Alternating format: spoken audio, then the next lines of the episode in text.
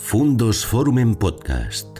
Historias y personajes que nos ayudan a comprender el mundo. ¿Qué tal amigos? ¿Cómo están? Bienvenidos a un nuevo encuentro en nuestro canal Fundos Forum, que en esta oportunidad es eh, el último encuentro de esta temporada.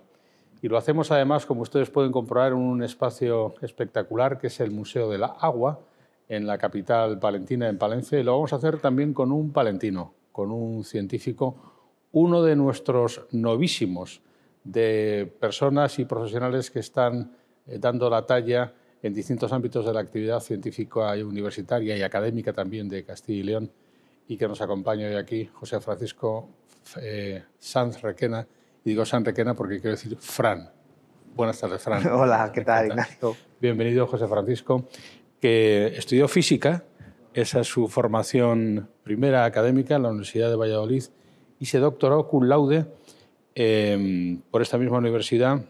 Tiene una dilatada trayectoria docente en distintas universidades de Castilla y León, actualmente en la Universidad de Valladolid, donde es profesor e investigador del Departamento de Física Aplicada de esta universidad, pero sobre todo es un investigador del espacio, del universo. Tiene más de 50 eh, publicaciones de calidad en revistas de calidad, esas que se verifican por pares en numerosas revistas mundiales, entre ellas Nature y además ha, trabajado en equipos que han hecho hallazgos, descubrimientos de los que luego podremos hablar. Pero sobre todo es un científico apasionado y muy didáctico, que es la clave del científico, que no sea alguien que se lo quede para sí, sino que te gusta siempre exponerlo y contarlo, ¿no? Sí, así es. Yo creo que el científico que se queda en su laboratorio o el profesor igual, ¿no? de la universidad que se queda solamente en su aula, y no lleva más allá ¿no? el conocimiento, los hallazgos o el avance, pues eh, yo creo que es un científico que realmente no está muy comprometido ¿no? con, la, con la sociedad. Yo entiendo que el conocimiento es patrimonio de, de todos y los científicos, investigadores, no solamente tenemos el, el, el, deber, sino creo que también la obligación de llevar todo lo que nosotros encontramos a, a, a la sociedad. Fran es miembro del Grupo de Ciencias Planetarias del País Vasco y es investigador del Grupo de Investigación de, reconocido por el ERICA, que es espectroscopia román e infrarroja aplicada a la cosmogeoquímica y a la astrobiología. La cosa de los planetas, ¿no? Sí, bueno, en el Grupo de Ciencias Planetarias del País Vasco, sobre todo lo que hacemos es centrarnos en el estudio de, de atmósferas planetarias. O sea, la atmósfera es un elemento importante de los planetas, está muy relacionado, ¿verdad?, con la... Eh, primero con la opción ¿no? de que en un planeta tenga vida y después eh, la atmósfera de, de alguna forma nos, nos, condiciona a todos en nuestra vida diaria. Estamos pendientes de, que llueva y que, tanta, que tantísima falta, falta hace. ¿no?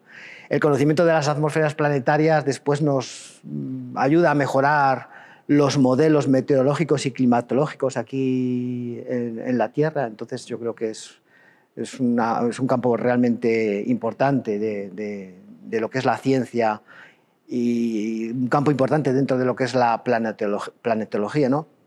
Y el, la colaboración con el grupo ERICA, que o sea, lo que hacemos es trabajar con, eh, con, con un tipo de espectro que se llama espectro Raman, que está muy involucrado en las últimas misiones a, Marte, en la Mars 2020 y en un futuro en la ExoMars, eh, y utilizar esta técnica a la hora de analizar distintos materiales que se recogen de la superficie de Marte, pues eh, nos, de alguna forma nos, ayuda a comprender mejor cómo ha ido evolucionando el planeta, eh, la, eh, la, existencia de agua sobre la superficie del, planeta, que siempre decimos que es verdad que el agua eh, encontrar agua en un planeta no quiere decir que, que, obligatoriamente encontremos vida, pero sí que es verdad que está muy relacionado porque el agua es un, lo que llamamos un disolvente universal eh, y está involucrado dentro de un montón de reacciones químicas que tiene que ver con la vida y evidentemente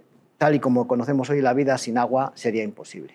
Por ejemplo, la investigación en los exoplanetas eh, podría ayudarnos a intentar encontrar nuevas formas de vida la investigación en los planetas, como por ejemplo en el caso de Marte, nos puede ayudar a interpretar mejor la vida en la Tierra. En general, la investigación del universo nos da claves para interpretar mejor nuestra cotidianidad.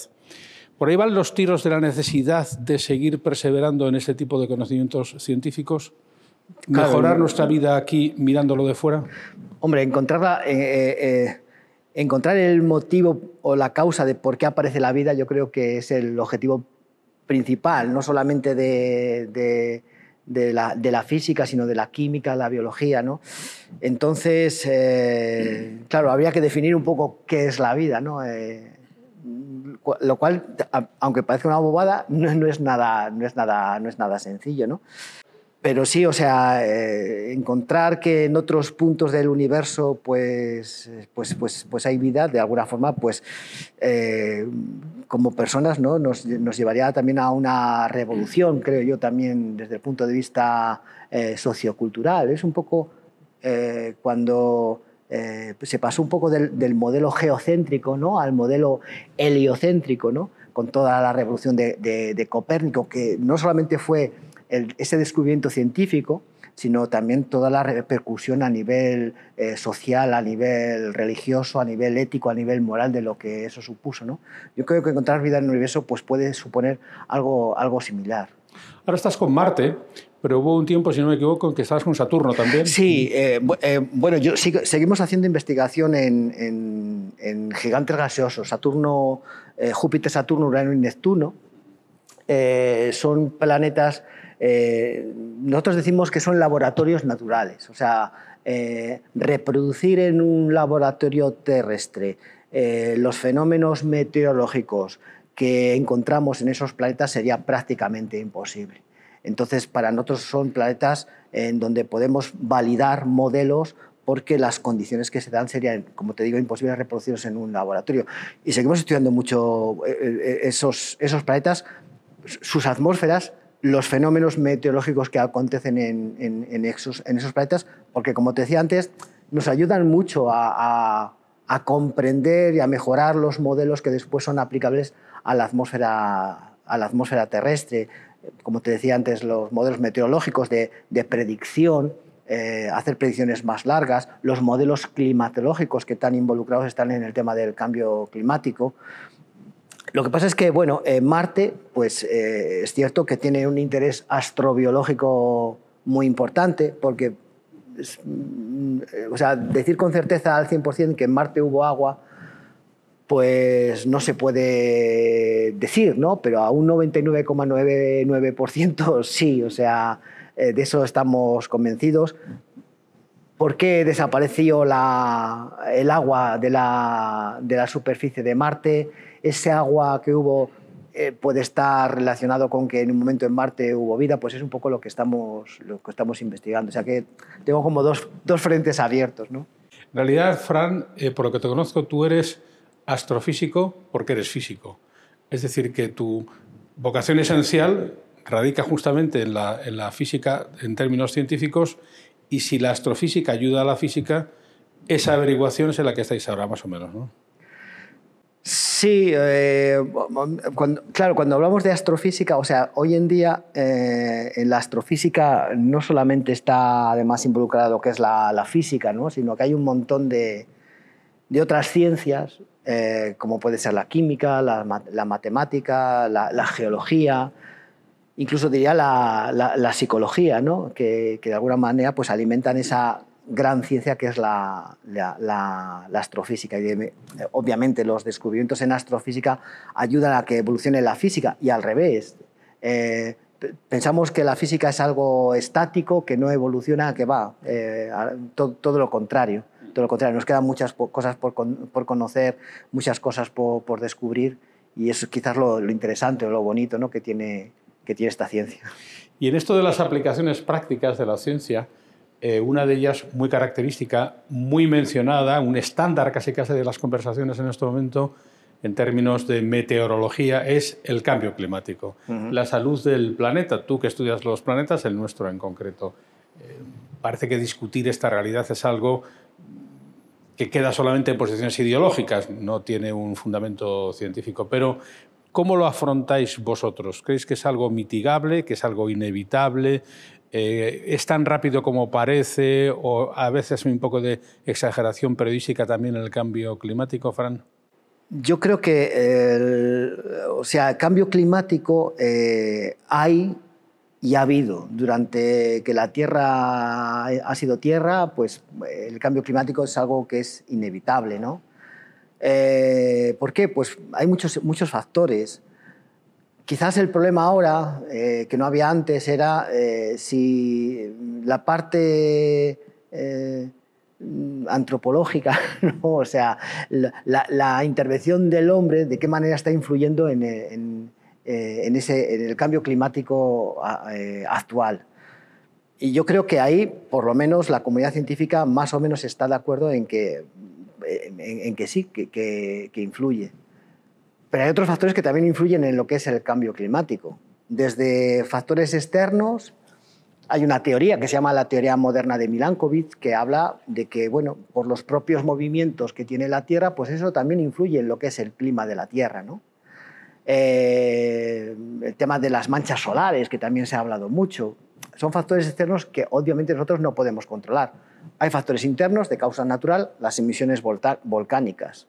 La gran cantidad de, dióxido de carbono que emite eh, los volcanes, el dióxido de carbono sabemos que es un gas de efecto invernadero, eh, pues también es un factor que obviamente influye en lo que llamamos cambio climático, que también habría que aclarar eh, qué entendemos por cambio climático, a lo mejor no confundir con el tema de la variabilidad climática, es un tema realmente muy, muy, muy, muy complejo y es muy, muy sensible.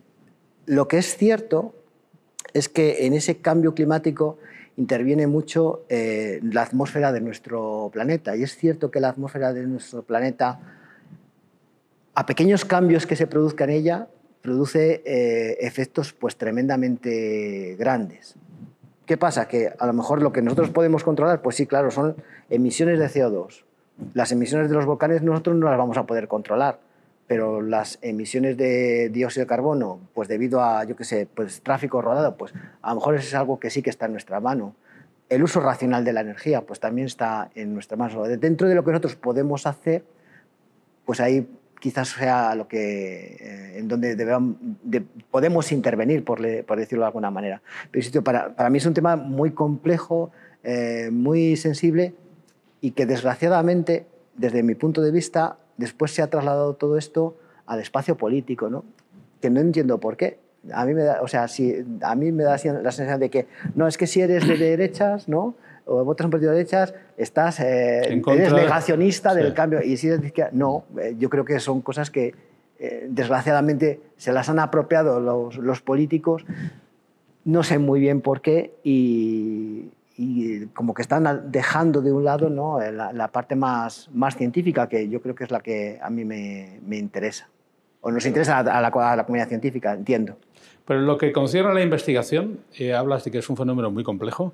Eh, ¿Es modelizable? Eh, ¿Seríamos capaces de generar modelos evolutivos del cambio climático que nos dieran una visión real a medio plazo, no especulativa? Sí, se pueden, claro, se pueden hacer modelos de cómo es el, el clima eh, de nuestro planeta y cómo puede evolucionar el clima de nuestro planeta en función de distintos factores. Lo que te decía, por ejemplo, ¿cómo va a... A ver, claro, cuando uno habla de, clima, da la sensación de que siempre, de que habla solamente de cómo cambia la temperatura, pero el clima va más allá. Ahora, tendríamos que hablar, por ejemplo, de precipitación. Eh, tendríamos que hablar de cómo cambia la humedad, la temperatura. O sea, hay un montón de variables físicas que em, están muy relacionadas con este concepto que nosotros denominamos cambio, cambio climático. ¿no? Eh, y después hay que tener en cuenta eh, o cuidado con algunos matices. Por ejemplo, el tema de los gases de efecto invernadero. Eh, el efecto invernadero es algo, es, es bueno, es positivo. ¿Por qué? Porque sin el efecto invernadero la temperatura media sobre la superficie de la Tierra no sería la que es y sin ese efecto invernadero sería imposible que sobre la Tierra hubiera vida. a lo mejor tenemos que hablar de un efecto invernadero que quizás sea un tanto desbocado. Y cuando se habla de ese efecto invernadero que está relacionado con aumentos de la temperatura, la temperatura de la Tierra ha aumentado y ha disminuido a lo largo de toda la historia de la Tierra. Quizás no es tan importante, creo yo, el aumento de temperatura de el ritmo al que aumenta la temperatura, porque eso sí que es importante. Si la temperatura aumenta a un ritmo, o sea, no es lo mismo que la temperatura aumente un grado de media en 100 años que aumente un grado de media en 30 años.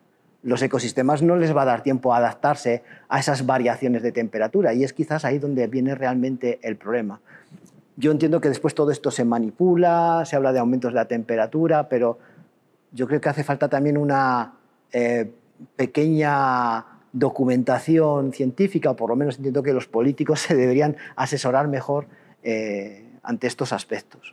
Por eso es muy importante que hablemos con los científicos, que tienen datos cuyos datos a, su vez provienen de fuentes verificables y que si hacen modelos los hacen con eh, criterios verificables también. Es decir, que no es pura especulación. Es verdad, por ejemplo, que si de repente ocurre algo tan sobrevenido como una guerra en Ucrania, producto de una invasión rusa, y los alemanes tienen que empezar a quemar carbón porque no tienen gas y lo contrario sería eh, que la economía se hundiera, pues esto se justificaría, obviamente. Pero en términos generales, por ejemplo, cuando se dice que cada vez llueve menos, ¿a ti eso qué te suena? Había que irse, por ejemplo, a los registros de lluvias entre el año 1990 y 1995. Curiosamente, ese periodo, por ejemplo, fue mucho más seco que en el que estamos ahora. Entonces, eh, para poder hablar de o achacar a esa disminución de lluvia al cambio climático, o sea, yo no lo veo tan, tan sencillo llegar a esa, a, esa demostración. Eh, decir que eh, este verano es mucho más o va a ser mucho más caluroso que el año pasado es algo que está relacionado con el cambio climático pues yo no lo veo demasiado claro. O sea, para poder hablar de cambio climático necesitaríamos, entiendo yo, ¿no? como científico, eh, datos durante muchos años, ver cómo van evolucionando esos datos, una variable meteorológica, la temperatura, por ejemplo, cómo va cambiando esa temperatura, cómo se comporta eh, esa evolución respecto a un nivel de referencia y ver si esa evolución eh, discrepa mucho respecto de, ese nivel de referencia de forma continuada, entonces sí que podemos hablar de que esos cambios de temperatura están asociados a ese cambio climático. Pero yo digo que es algo, o sea, mm, muy eh, demasiado manipulable, entiendo yo, como para eh, tomarlo tan, tan, tan a la ligera. Lo que pasa es que después eso, la, información que, nos llega, pasa que el, cambio climático es algo muy atractivo, ¿no? Y es eh, como muy espectacular y llama mucho la atención y a los medios de comunicación les cuesta mucho, pero yo creo que falta un poco de base, falta un poco de información para poder eh, explicarlo bien, atajar bien el problema, comprenderlo bien. No es fácil. Claro, yo me imagino a Fran Requena que de repente encuentra en sus investigaciones una noche agua en Plutón, para ti sería eh, el evento del Nobel. Y sin embargo, la gran paradoja reside en que nosotros tenemos o vivimos en un planeta cuyo 80% es agua. Sí. Y tenemos un problema de agua. Esta es una paradoja que no concierne a la ciencia, sino que concierne a la civilización. Es decir, como seres humanos, como seres vivos, somos incapaces de disponer de un recurso que nos sobra. ¿Tú crees que en esta materia estamos haciendo lo suficiente en el aprovechamiento y en el reuso o en la eh, desalinización del agua, etcétera? ¿Ahí hay margen de maniobra industrial? Mm, pues no sabría decirte porque ahí tampoco tengo un criterio claro. Eh, yo entiendo que es verdad que eh, a mí me pasa un poco igual que con la energía, ¿no? Que, yo creo que todo pasa por hacer un uso racional de, la, de, de las cosas yo a los alumnos muchas veces en clase les digo, eh, ¿me podéis decir cuál es la energía que menos, que menos contamina? Eh, la eólica, la solar fotovoltaica. Digo, no, la energía que menos contamina es la que no se usa. ¿no? y es, es que es, es, verdad. ¿no? Con el tema del agua creo que ocurre un poco lo mismo. A lo mejor es que también deberíamos hacer un uso más racional del agua para no tener tanto eh, problema con el agua. El tema de la... Eh, mm, del agua del mar, hacerla potable, pues tecnológicamente es muy, es, es muy complicado. Eh, también hay que hacer balance en un poco que eh, el quitar esa sal al agua no es, no es fácil, supone también un aporte energético. Eh, el problema del, del medio ambiente, o sea, cualquier acción que hagas, entiendo yo que siempre va a afectar a lo que es el medio ambiente, porque es, es que es intrínseco al propio medio ambiente. ¿no? Hay una condición punitiva hacia nosotros mismos que es como lo que hacemos mal y luego hay una condición que me parece más lesiva que es no hacer hincapié en lo que no hacemos y entre otras cosas no hacemos fijarnos en esto, que esto me permite, que es otro tema que quería hablar contigo y no quiero pasar por alto justo en este momento, hablar un poco de la investigación científica en España y mm. su aplicativa a la industria. En un informe que he leído de las siguientes cinco circunstancias, Fran, a ver cuál es, la, cuál es la que te parece más sustancial. En España faltaría financiación para la investigación, hay una aparente fuga de cerebros, un sistema de investigación muy burocrático, falta de colaboración internacional e incluso una cierta falta de compromiso público. De estas cinco cosas, ¿qué te parecen las más sustanciales, esas cinco carencias yo te firmo todas las que has dicho. todas, todas. A mí me parece que todas son. Eh, o sea, eh, si me dices cuál pone el primero, no sabría. La financiación, por ejemplo, no hay financiación. Muy poca, muy poca. O sea, eh, mm, el otro día hablaba con, con el rector de la Universidad de Valladolid y me decía, ay, Fran, es que gestionar la miseria es, muy duro. Y es verdad que, andamos siempre con, o sea, desde el punto de vista económico, muy, muy poco. Mira, por ejemplo, ahora, en el mes de julio, vamos a, del 11, 12 y 13 de julio vamos a hacer un, congreso de ciencias planetarias en la Universidad de Valladolid, que lo estamos organizando otro compañero y yo. Eh, mm, los dos somos miembros del grupo este que, has comentado antes, Erika, y no sabes eh, lo que nos está costando conseguir fondos para juntar a una comunidad de científicos a nivel nacional e internacional, porque también nos vienen eh, compañeros de Portugal, nos vienen compañeros del, Reino Unido, nos vienen compañeros de, Italia, de Alemania. Eh, es, horroroso. O sea, tienes que luchar contra, no, solamente conseguir fondos, sino después todos los trámites burocráticos por, lo que, por los que hay que pasar, eh, para poder, por ejemplo, hacer una factura a una empresa. Además, es curioso, ¿no? Que la, o sea, la, empresa te quiere dar dinero, le tienes que hacer una factura, pero después son todo pegas para hacerle facturas a... no sé, es una lucha que a veces pienso que si dedicásemos ese tiempo a, a realmente hacer ciencia, avanzaríamos, bueno. Es curioso porque el año pasado se promulgó una ley de la ciencia una de cuyas, o de la investigación, una de cuyas misiones era evitar la burocracia de tantas justificaciones, hmm. tanto papeleo, cuando un científico a veces hasta justificar con tickets de 10 euros lo que estabas haciendo. Y sin embargo no parece que ese, ese defecto burocrático se haya corregido. No, además, además eh, nosotros, por ejemplo, que cuando conseguimos financiación del... O sea, hasta cierto punto lo entiendo, ¿no? Eh, nosotros eh, concursamos al Plan Nacional de, Investigación y presentamos un proyecto, te dan un dinero, pero, o sea, hay que justificar al milímetro, pero al milímetro, eh, ese dinero que te estás gastando. Que en, el fondo yo lo, yo lo, entiendo, o sea, es, es dinero de todos y pero después lo comparas con eh, otros gastos que parece que no son, eh, o sea, no son tan exhaustivos a, llevar, a la hora de llevar la contabilidad o a la hora de justificar los, los gastos que, no sé, y, da un poco de, de, reparo. ¿no? Porque en el trasfondo de todo esto estaría la universidad, el modelo de universidad en España, hasta qué punto la mejor versión de nuestra universidad es también investigadora y no solo docente, y en qué medida los profesores universitarios tenéis disponibilidad o capacidad de desarrollar vuestra propia carrera en el seno de la universidad sin que tenga que ser paralela a otro tipo de actividad. ¿Qué se podría, tú que estás muy en contacto con universidades internacionales, eh, reformar en la Universidad Española, tú como científico, para optimizarla? Nosotros, o sea, en la universidad, nosotros somos lo que llamamos los PDI, ¿no? el personal docente e investigador. Y en España, pues, no sé si por una cuestión de tradición, tú tienes que hacer las dos cosas, dar tus clases y además tienes que, investigar. Y sí que es verdad que en otras universidades eh, hay profesores que dicen, no, yo, yo no quiero ser docente, yo quiero investigar, pero ahora la investigación que yo hago eh, la aporto a la universidad, doy muestras de que hago esa investigación, de que hago buena investigación y eso además tiene eh, una trascendencia a lo que es la, sociedad.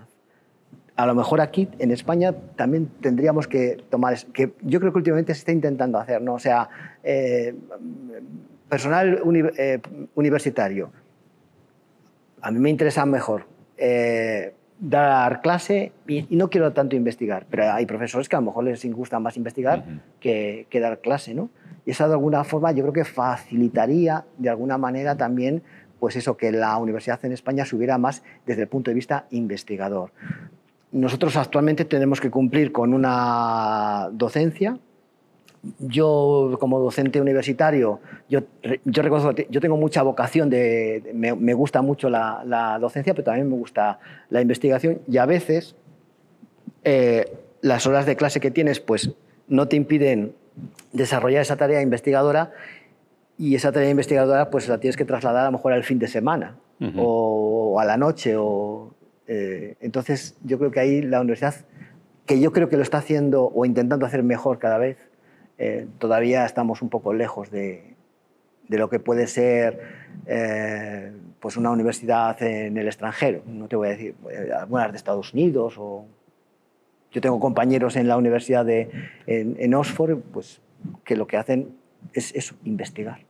Por lo tanto, estamos ante un problema de definición de modelo. Quizás una universidad heredada de siglos anteriores, que consiste justamente en la formación, pero que no sea eh, implicado con las tendencias de las universidades internacionales de dotar a la propia universidad de conocimientos propios, de sus propias patentes, de sus propios departamentos creativos que luego a su vez se, vierten sobre los propios alumnos, porque lo que se investiga en la universidad para la eh, universidad debería ser así, debería ser así, debería ser. Hombre, yo, yo tengo muy claro que la universidad, o sea, tiene dos, eh, dos vertientes. Formar a los, a los chicos para que después pues salgan buenos profesionales y otra es la de transferir conocimiento. Pero claro, para transferir conocimiento primero lo tienes que crear. Y, la creación de ese conocimiento implica que necesitas tiempo, pero ese tiempo mm, no está muy claro cómo sacarlo. Y ese es uno de los problemas que entiendo yo que tenemos actualmente. Eh, estamos en julio, estamos en verano, Fran, y habrá todavía algunos chicos que estén con la disyuntiva, con el dilema de qué voy a hacer, qué voy a, estudiar. Estamos asistiendo, por ejemplo, al fenómeno de que se están produciendo listas de espera en formación profesional porque de repente, pues, y es una buena noticia, parece que esta faceta de la enseñanza ha adquirido la notoriedad suficiente y la conciencia de que hacen falta profesionales para trabajar de esa área y se están creando. Pero sin embargo, esto que ha ocurrido así quizá no, no le esté pasando tanto a las áreas científicas o de la universidad. Y en concreto, si un chico eh, quisiera ser, como tú, investigador en el futuro en áreas tan especializadas, em, ¿tú qué le recomendarías? ¿Que se quedara en España? ¿Que si no, que se fuera? Eh, ¿Que lo dejara, que se dedicara, fuera futbolista? ¿Se puede llegar a ser con cierta facilidad Fran Requena en este momento en una tierra como Castilla? Eh, bueno, yo de pequeño quería ser dos cosas o pistolero o futbolista. esas cosas. Pues, al final no fuiste lo que querías ser. No, no.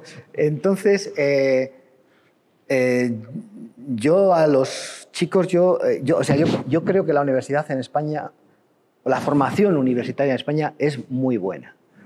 Y yo creo que España tiene la grandísima suerte de tener unos profesionales excelentes. De eso no me cabe ninguna duda. El problema es que después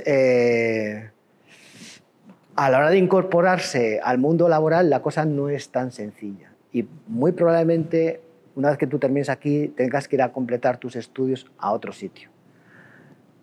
eh, hacer el doctorado, hacer, hacer un máster. Eh, también entiendo que hoy en día la formación universitaria funciona de manera distinta a cuando yo estudiaba. Cuando yo estudiaba, lo suyo era, pues tú haces aquí eh, la licenciatura, que era entonces, tú estudias aquí el doctorado y lo de salir fuera como que no estaba demasiado, no de moda, sino, bueno, pues no había tampoco los recursos que hay ahora. ¿no? Yo creo que ahora la formación universitaria eh, es un compendio o una unión de parte la vas a hacer aquí, parte yo aconsejaría márchate fuera. Yo por lo menos lo veo así. Y luego está la iniciativa, la iniciativa privada, que yo considero que también tiene un papel importante eh, en vuestro ámbito. Eh, me parece muy sorprendente dentro del modelo americano lo que está haciendo Elon Musk, que ha sido capaz de ser proveedor de la NASA, agencia estatal, eh, de servicios privados de lanzamiento de satélites y de, y de cohetes. ¿Se echan falta quizá la iniciativa privada en vuestro sector? ¿Qué falta? Eh, ¿Estímulo para que las empresas sean capaces de invertir con todas las letras, invertir en talento que luego les revierta? ¿Falta conciencia? ¿Falta que personas relevantes en ámbitos científicos adquieran la notoriedad de imán, por ejemplo, de Elon Musk, que genera a su vez vocaciones? ¿Qué nos falta? Bueno, yo creo que eh, cada vez más eh, hay una unión importante en lo que es la, eh, la, la universidad de empresa. Como te digo, antes quizás esto no existía. Yo, yo creo que eso va mejorando poco a poco. Eh, de hecho, hay muchas empresas que están muy interesadas en lo que hacemos en la universidad. Mira, ahora, por ejemplo, estamos haciendo cosas con Airbus, eh, con, con otras empresas eh, dedicadas al sector aeroespacial, que están interesadas en, bueno, en un futuro, enviar satélites al espacio, bueno, y están contando mucho ¿no? con todo lo que estamos desarrollando nosotros en la, en la universidad. Eh, pero te diría más, o sea, mm, también veo cada vez más movimiento de empresas que vienen a buscar a los propios alumnos a la universidad, fíjate, antes de que estos estén terminando la, la carrera. O sea, yo creo que eso también eh, poco a poco está, está, está, cambiando y esa relación entre universidad y empresa yo creo que cada vez va siendo más, más importante. Quizá lo que, lo que tenemos que hacer es contarlo, subrayarlo, evidenciarlo, para que a su vez, sí, eso es verdad. Eh, siendo justos con el fenómeno, tenga su efecto llamada. Eh, no quiero dejar pasar la oportunidad, Fran, ya que hablo contigo, de hablar de tu espacio natural de trabajo, de tu campo de fútbol cuando querías ser futbolista, que es el universo. Leí una, frase de Carl Sagan que decía que el universo es un lugar no amistoso, inamistoso, vacío, frío e indiferente. Y añadió, la única forma de sobrevivir es comprenderlo y adaptarse, adaptarse a él. ¿Tú estás de acuerdo con eso? ¿Crees que lo... Sí, lo dijo Carl Sagan. Fíjate, yo me, yo me acuerdo cuando era pequeño, en, en aquella época pues solamente había eh, dos cadenas de televisión, que era la, la, la, primera cadena y la UHF, que, que era la segunda. Que, era, la segunda, ¿no? Entonces... Además es eh, curioso que nunca un fenómeno científico, porque UHF es la longitud de onda, sí, es al ser una autoridad tan popular, pone el UHF. Sí, era como si dijéramos, ¿qué te digo yo? Pone el, N, el logaritmo neperiano. sí, es cierto, es cierto. Pues fíjate, yo me acuerdo que eh, echaban las, la serie Cosmos, los, los domingos ¿no? en, la, en la primera cadena y estábamos jugando al fútbol precisamente en el barrio y era empezar la serie Cosmos y dejábamos el balón y nos íbamos a ver. Pues no es verdad que quisiera ser futbolista, tú querías ser ya. Eh, es, que a mí Carl Sagan eh, me, me, marcó muchísimo, pero mucho, mucho, mucho, mucho, mucho. Y esta versión de la investigación que da como que conozcamos al enemigo para saber convivir con él. Sí, sí, sí, pero es verdad que Carl Sagan, en, lo que ha comentado, pues. Eh, es verdad que el espacio es un mundo inhóspito. nosotros, seres humanos, estamos fabricados o hechos para sobrevivir en un planeta que también es un tanto inhóspito. O sea, eh, hace poco eh, me preguntaba en, una charla de, la Universidad de la, Experiencia, ¿y cuál es el, el peor contaminante que existe en la atmósfera. Yo decía, el oxígeno. ¿Cómo el oxígeno? Digo, sí, pero a ver, no estamos siempre hablando de eh, cremas antioxidantes y tal, y anti... ¿Por qué? Porque el oxígeno nos oxida y bueno, pues por eso envejecemos también. Entonces, sin embargo, es evidentemente que es para, fundamental para la vida, pero no dejamos de vivir en un planeta inhóspito. Pasa que el ser humano pues, se, está se ha adaptado de tal manera a ser capaz de vivir en un planeta que pues es, es cierto. Es... ¿Y cómo han sido esos momentos? Me gustaría que me relataras alguno en que tú estás delante de la pantalla del ordenador, que es donde creo que veis las cosas en realidad, no por el agujerito del telescopio, y encuentras eso, ese momento, el momento de eureka. ¿Cómo es? Bueno, lo que pasa es que eh, el momento de eureka eh, es un difiere un tanto ¿no? de cómo era antes. ¿Por qué? Porque ahora eh, los investigadores trabajamos mucho en grupo. quizás antes el investigador era más tipo Galileo Galilei, ¿no? era más, más individual. Entonces, para llegar a ese momento eureka, eh, hace falta mucho tiempo, muchos cálculos, mucho, mucha observación, pero sí que ha habido momentos en los cuales pues, eh, los logros científicos han sido importantes. Eh, yo recuerdo en el 2011 cuando apareció la última gran tormenta blanca en la atmósfera de, Saturno, que para nosotros fue algo que realmente no lo esperábamos por las periodicidades que, ha habido sobre esos fenómenos eh, físicos en, la atmósfera del planeta. Y, bueno, eh, las, últimas imágenes del, del, telescopio espacial James Webb nos está dando una visión del, universo eh, preciosa, o sea, algo, algunas cosas que, que, que sospechábamos, no sé, eh, localizar esos puntos del espacio donde están naciendo las, las estrellas. Eh, ahora van a sacar imágenes de, Saturno. tenemos unas imágenes eh, de James Webb de, de, Júpiter en infrarrojo que son realmente alucinantes. O sea, fenómenos meteorológicos que pensábamos que eran de otra manera. O sea, o sea tenemos muchos momentos de eso, lo que pasa es que eh, no es tan sencillo como, como estar mirando por el ocular del, telescopio o estar mirando a la, pantalla. Tiene su proceso hasta llegar a esa, a esa expresión de Eureka. Fíjate, yo creo que para los espectadores de esta charla tan espectacularmente agradable, al menos para mí con Fran Requena, mm, una de las conclusiones que tenemos que sacar es que, por ejemplo, en asuntos como los que tú mencionas, imágenes espectaculares, a la gente le gustan mucho y son muy llamativas, pero hay algo que no eh, acabamos de valorar o de apreciar o de aplicar de los científicos, que es vuestro método, vuestra forma de abordar el trabajo, siempre con constancia de datos, de evidencia, constatables, verificables, corroborables. Vivimos en la sociedad en la que uno ve una cosa y se cree que es como aparece.